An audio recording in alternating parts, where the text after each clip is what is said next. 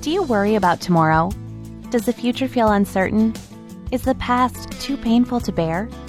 Focus on the Family Canada is here to help, so you never have to walk alone. Every morning, our staff lift up your prayer requests. If your burdens are too much to carry on your own, you can request a free, one time call with one of our counselors at focusonthefamily.ca today. That's focusonthefamily.ca. We're here to help.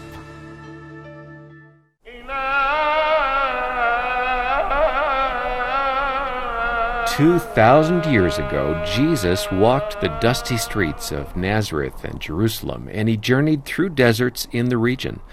But why did he come to us? What really was his plan? You'll hear more about that on the special Good Friday broadcast with Focus President Jim Daly. Uh, I'm John Fuller, and Jim and I had the privilege of visiting with historian Ray Vander Laan in Michigan, where he teaches Bible classes. Now, Ray is the host of our very popular DVD series, That the World May Know. Here we are at Holland Christian School in Holland, Michigan, uh, where Ray Vander Laan teaches. And it is a pleasure to be here today with you, Ray. Thanks for being here on Focus on the Family. Thank you, and thanks for joining us here at Holland Christian. Hey, you got some nice digs here, I must yeah, say. We're really blessed. It's a fantastic place and uh, real kingdom vision here. So I'm it excited about I'm excited about teaching here every day. Uh, Ray, so often people, when we talk about a Middle East experience, it tends to be described as a Holy Land tour. That Mm-hmm. is not what you've done with That the World May Know or what you've done at Holland Christian School here and what you've done with your tours. Distinguish for us the difference. Uh, what is it that you do that's so unique when you take a group to the Holy Land? There's some crossover, obviously, but a typical tour, well worth your time and money, is to go to the, the land where Jesus was, to read Bible passages there so you get pictures, the reality, it sinks in, wow, Jesus really walked here, or Abraham really was here. So, in a sense, it's a pilgrimage experience of feeling closer to God, closer to His story. And I support that 100%. Our approach is to say, let's get back into, as much as we can, the culture and the geography and ask the question how would the original audience have read this story or have heard this story? What would have been like? Are there insights we can get actually seeing it through their eyes? And that's what I try and do here in the high school education, but especially what I do on trips to Israel is to take people there and ask, now, what was this like when it happened originally? One that captivated me was from uh, Volume 4, The Lamb of God. And you brought some things out in that particular episode that has really captivated my heart, things that you don't normally hear. If you can, maybe reshape this when Jesus comes at Passover to the Mount of Olives mm-hmm. and the reason for him weeping over the people of Jerusalem. Mm-hmm. The bigger picture is that in a Hebrew approach, an earlier event in God's great story becomes a paradigm for later events. Hmm. Uh, for example, the Israelites left Egypt on Passover. Took them about 40 days to get to Mount Sinai. Moses climbed the mountain to meet with God. A few days later, the Ten Commandments come down near Pentecost. Jesus dies on Passover. 40 days later, he goes up on a mountain. He ascends up to God. And 10 days later, on Pentecost, the Holy Spirit comes and appears and makes his dwelling with people. And you can see there's almost like a blueprint for how those events will unfold. Well, the question you asked about the triumphal entry, we call it, or Palm Sunday, in Exodus 12, God said, On the 10th day of the month, I want you to select an appropriate lamb that you then slaughter when Passover comes on the 14th day of the month. So all the Hebrew people who were seeking to be faithful to God's command to come to Jerusalem for Passover would have been flocking into that city on that Palm Sunday because that was lamb selection time. And it was an exciting family time. The kids, everybody came to pick out this lamb that was going to be their sacrificial animal. So when Jesus makes his descent into the city on that day, becomes really profound, as if Jesus was saying, Pick me. Now, in Jesus' world, there was a profound belief that the kingdom of heaven was about to appear at any moment. But the Hebrew people of Jesus' day were convinced that it would appear the way it always had. God had used or blessed the efforts of his people in military ways to bring about their victories over the pagan cultures around. And no day in the calendar year was that thought more central than the time of Passover? Because that's the time we got out of Egypt. God destroyed the Egyptians. Maybe this year God will come and with great power will do something about these pagan enemies who oppress us.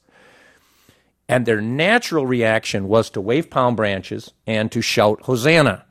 Now, I don't know what was in every heart that day, but it strikes me from the point of view of a first century Jewish audience, they would have heard a cry to, for revolt. They were looking for a power figure. They were looking for someone who would kill. And Jesus said, "No, that's I came to die. I didn't come to kill." And he pleaded with them. Not it's not in that kind of power. If you live by the sword, you die by the sword. Mm. So in a sense, he's weeping for the very crowd who believe he is Messiah, but want a Messiah who comes in a way that he didn't choose to do. Mm. In today's context, uh, as we bring that forward, how do we apply that to our walk today? Uh, you talk about what the first century Jewish people would have seen in that. Mm-hmm. What does the 21st Christian community see in that? And that's, we... that's a fantastic question, Jim. And that's one of the main reasons that I continue to love to teach high school seniors, is because their question always is so what for me, for the 21st century? It seems to me, I would answer that with two thoughts. One, the safe way is to go to the book of Acts and say, how did the early Christians do it? And we discover that basically the early Christians were a group of powerless. In fact, when I take our groups to Turkey, one of our our uh, video series, it's uh, number six and seven actually, uh, cover this.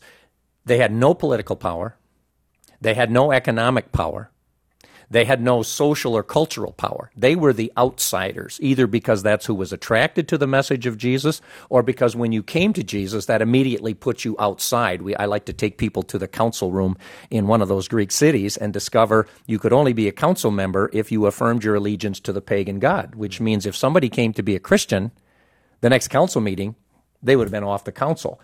But those people understood that the message of the gospel was at its heart, Jesus came to die for us, but that it was more than that. Because Jesus died, we're going to give ourselves in service to the people of our communities who have needs. And so we're going to feed the hungry. We're going to care for the lonely. We're going to invite the homeless and the community less in. And it absolutely blew the Roman world with its tremendous emphasis on class and social status away because here were these people who really cared about hurting broken people. And that, it seems to me, gave the gospel a frame. I mean, every person the gospel went to believed they were going to heaven. That's what all the gods promised. But what made Christianity different is they were living out a caring, loving, um, being willing to bring, here's the words I use in class, shalom to chaos. And that's how the kingdom extends, as in that context, the gospel goes out. Mm. This is Focus on the Family with Jim Daly. I'm John Fuller, and our guest today is Ray Vander Laan. And Ray, as you're speaking, there's something that thinking about the Lamb of God who had come and the people's expectations. What are common expectations in our culture that prevent us from seeing Christ as he is? Great question. I, I, think on the one hand, there are those who see him simply as a wise prophet or a passionate teacher whose ethical love of enemy and love of neighbor are things to be imitated, where he simply becomes someone who we seek to imitate like we would imitate any great person. On the other hand, there are people for whom I think Jesus represents what he will be when he comes a second time as Lord of heaven and earth. And almost seek to bring that reign somehow in a political uh, system that would forcibly move culture into a Christian mindset. It seems to me that Jesus is in between those two, and that in our culture, what many of us do is to turn Jesus into a personal savior. And he came to die so that I would be saved and know where I'm going when I die. And I bless God for that, and I believe that with all my heart, and I'm absolutely sure where I'm going. But actually, God's story is God is in the process of reclaiming all things and replacing all chaos with shalom. That the central focus of that is Jesus' death for my sins, but also Jesus' death so that he transforms who I am so that I now become someone who brings shalom to the chaos in the world around me. And the gospel then is framed in a real context where people actually see at least a taste of the shalom he came to bring. I've said it this way If you ask a Christian, why did Jesus die? Most of them can tell you. I mean, if you've been a Christian even a short time, he died to save us from the guilt of our sins, pay the penalty. Praise God. Amen. Good theology. My question to my students is why did Jesus live? Did he live just to get us to his death? To tell us who he was and how he was going to die? How come he talks about it so seldom? Did he live just to explain why they would kill him? I don't think so. I think he lived to say, when you figure out why I died, here's how to live. I think those two have to fit together. And I think if you ask me what's the biggest weakness in contemporary view of Jesus, we all want the benefits of his death. I'm not sure we've fully bought into what it means to live as Jesus lived. 1 John 2 6 is my class theme every year. Whoever claims to be in him must walk as Jesus walked. And that's, to me, what gives the gospel its punch, is people see it being lived out in practical ways. Uh, with that, let's get down to the nitty gritty. And what I mean by that is it is difficult to follow a servant orientation because especially here in America, we're about winning. We're about the Super Bowl. We're about the World Series. We're about the company or the organization or the guy on the way up. Mm-hmm. We love to be around mm-hmm. success. And it seemed like uh, Jesus was about something maybe mushy, maybe touchy feely. he was about uh, meeting people's needs. That's a mm-hmm. little less comfortable for mm-hmm. us in America, don't you mm-hmm. think? Oh, without question. One of my favorite passages is the disciples in a discussion of who's going to be the greatest. And Jesus came back with, the greatest is the one who's the servant of all. Whoever will be least for the sake of the others is great in the kingdom of heaven. And then he chides them by saying, You're thinking like the Gentiles, almost like you're thinking like 21st century Western culture. It seems to me there's nothing wrong with trying to be absolutely the best we can be. But it seems to me that the goal in every situation is being the best we can be in order to bring God's shalom to a broken world. It's not to be the best for my sake or to put on display so that everybody admires how good we are, whether we means our school or our church or our country, but rather to say we are going to be absolutely the best we can be because we have a mission to bring wholeness wherever we can to a broken world. And that starts, of course, with the gospel because the greatest brokenness of all is the break in the relationship with God Himself, which only comes through the death of Jesus. But our message is so much bigger than that, that what God wants of us is to become shade. You know, if you read in the Hebrew Bible, it starts out in the desert and God is shade. But it doesn't take long before God says, I brought Israel out of Egypt like a vine, she will become shade to the nations. Isaiah says, when a king will reign in righteousness, which they thought to be Messiah, I think correctly so, each one will become the shade of a great rock in a dry and weary land. So God's mission is all right, I've been your shade. Now you become the shade to others in this brutal desert we call life. And if we will always move from knowing why Jesus died, my own personal commitment to his death, being saved, we say in Christianity, to now imitating how Jesus lived, then I think the gospel is so much bigger than just a proposition to which I give assent. Hmm. It becomes a way to live. This Focus on the Family broadcast will continue in just a moment.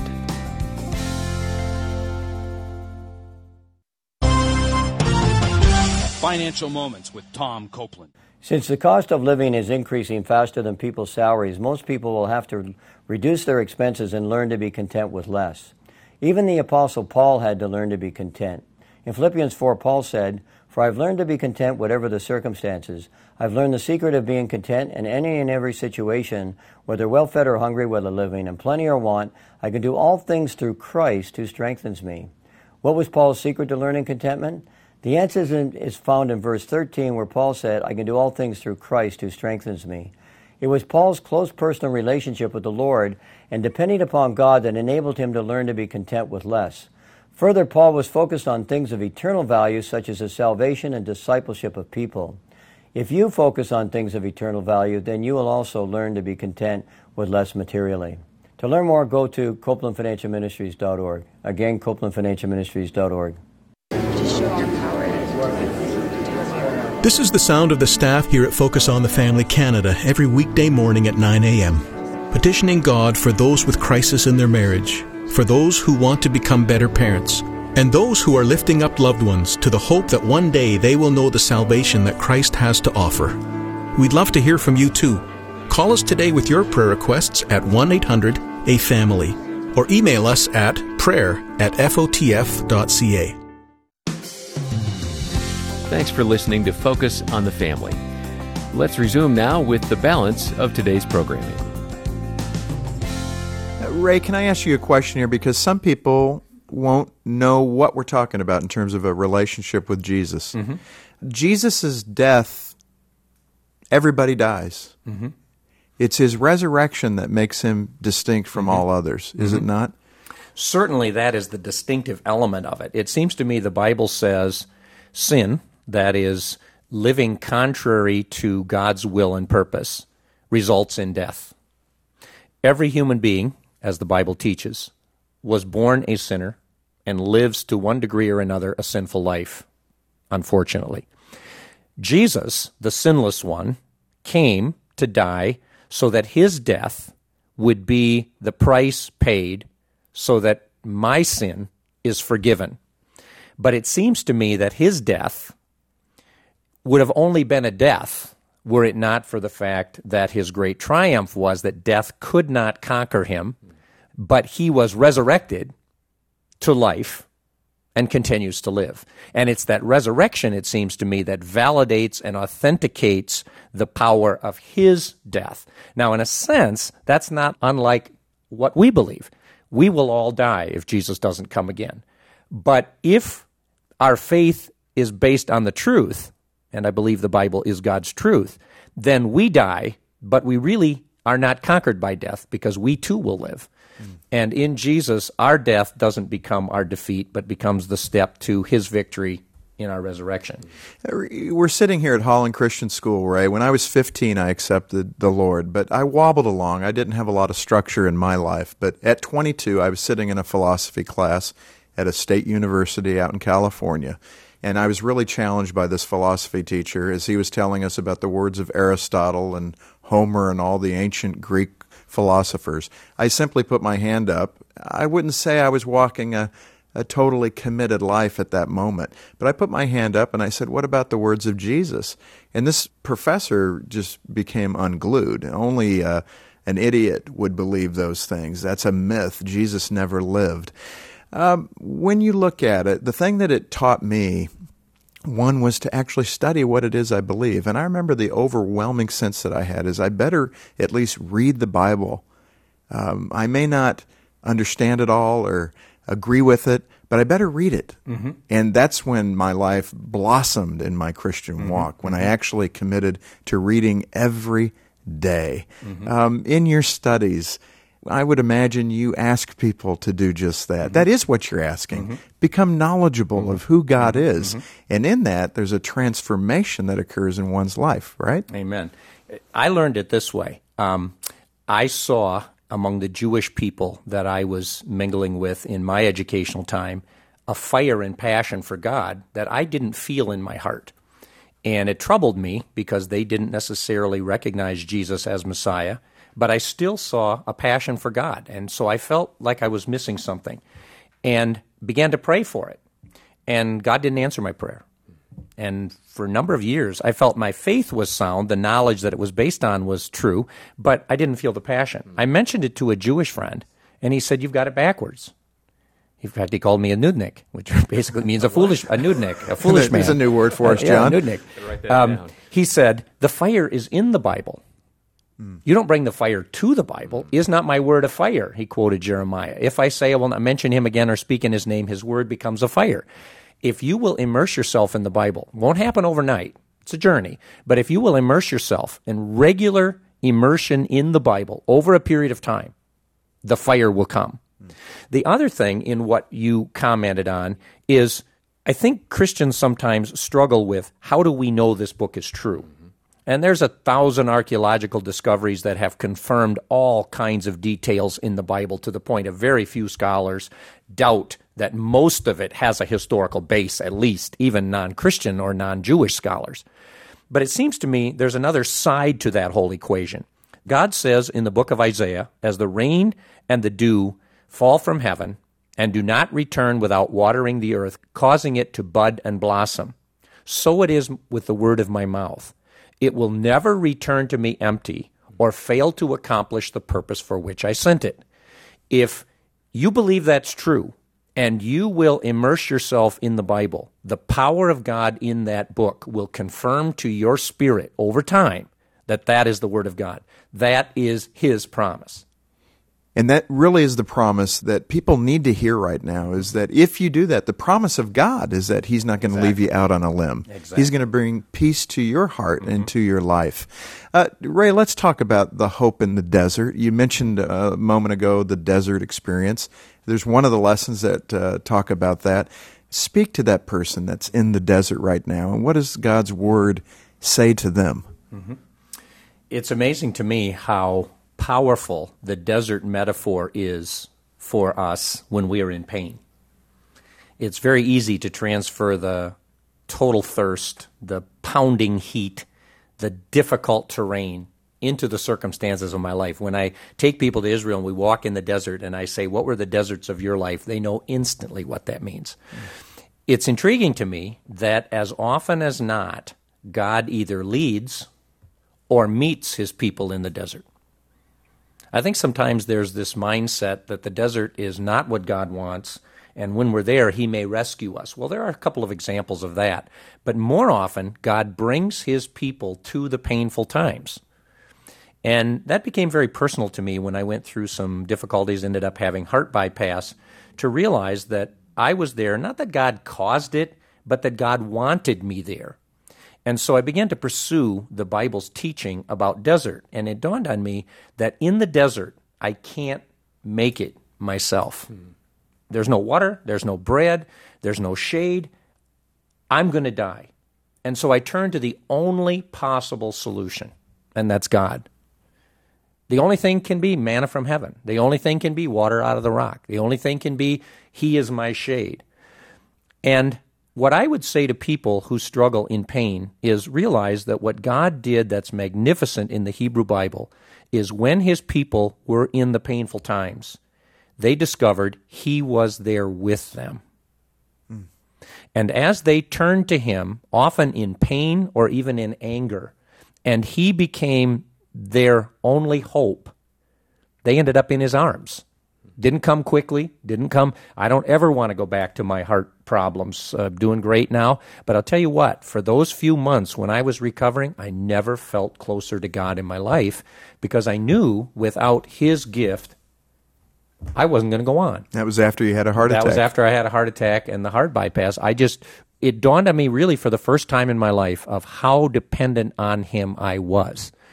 And that's what desert does. It drives people into the arms of God. Oftentimes, I'm seeing the world in this way. Uh, it feels like everything is tilted toward finding God. Mm-hmm. That this life is set up for that Amen. experience. And you know what? That's brilliant because that is absolutely true. And so rather than asking the question, why in the world would God allow this? Which is a legitimate question when you're in the desert. And the pain is real. Exactly. God's people screamed out in pain.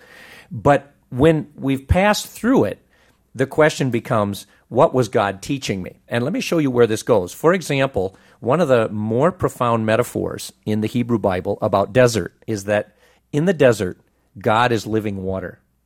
That shows up Mount Sinai, the water comes out of the mountain of God. It shows up in Jeremiah 2, Jeremiah 17, God is living water. And if you've been in the desert and suddenly come across one of those oases, you know the power of, I'm so hot, I don't know if I'm going to make it, and all of a sudden here's almost like a little heaven on earth, and just enough water that I can go another day, another mile, another hill. But it doesn't stop there because Isaiah picks up with that. And that same passage I quoted earlier in Isaiah chapter 32, he says, A king will reign in righteousness when the Messiah comes, and each one will become a spring of living water. And what's profound is when Jesus is in the temple on Sukkot in John, the day they prayed for rain, because it was right before the rainy season began, as they were worshiping, Jesus stood up and said, Whoever is thirsty, let him come to me and drink, and rivers of living water will flow. And then, in a stunning, unexpected twist, I think, he says, Rivers of living water will flow from within you. You'd expect him to say, Rivers of living water flow from within me, but he doesn't. So, desert always has the purpose of shaping us into more dependent people on our Heavenly Father, but then pushing us to say, and by His grace, we want to become this to the broken world we live in. And the question asked at that point, which I think we need to ask right now how do I find that living water? Mm-hmm. We're back to, I think, the good news that God's Son came to live, to show me how to live, to die that my sins would be paid for so that he can restore my broken relationship with God. And I think the living water starts with a decision to say, Jesus is my Lord, and is experienced as one then lives out that decision. As he said, not everyone who says, Lord, Lord, but only those who do the will of my Father. As I live out that decision to make him my Lord, I drink living water on a daily basis.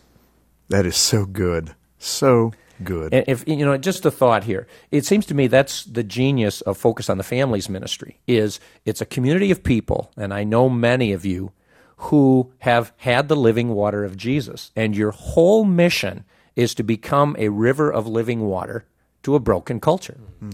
And that's exactly where it has to go. Well, I appreciate that, and that is what we're trying to do. And we're so thankful that we have partnered with you over these many years to bring that the world may know, a wonderful mm-hmm. DVD series to uh, those that have an interest. And I would say this if you haven't seen it, get it because it is so good. It'll make the scripture come alive for each and every one of you and your families. So, Ray Vander Laan, thank you for hosting us here at Holland Christian School, being on your turf today, seeing the kids that you're teaching right here uh, the wonderful biblical truths that you teach each and every day. Thank you for being with us. And thank you. Thank you so much for partnering with us in this production and that we share a desire to bring the shalom of the kingdom of heaven.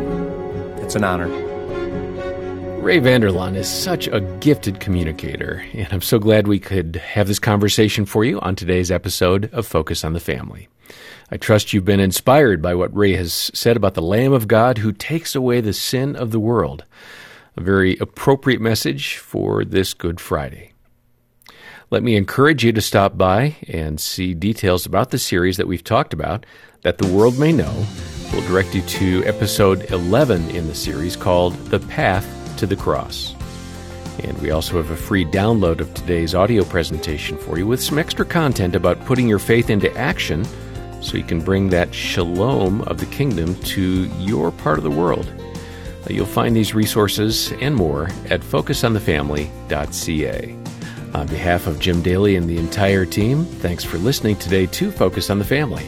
I'm John Fuller, hoping you have a rich, meaningful Easter weekend and that you can join us on Monday as we once again help you and your family thrive in Christ.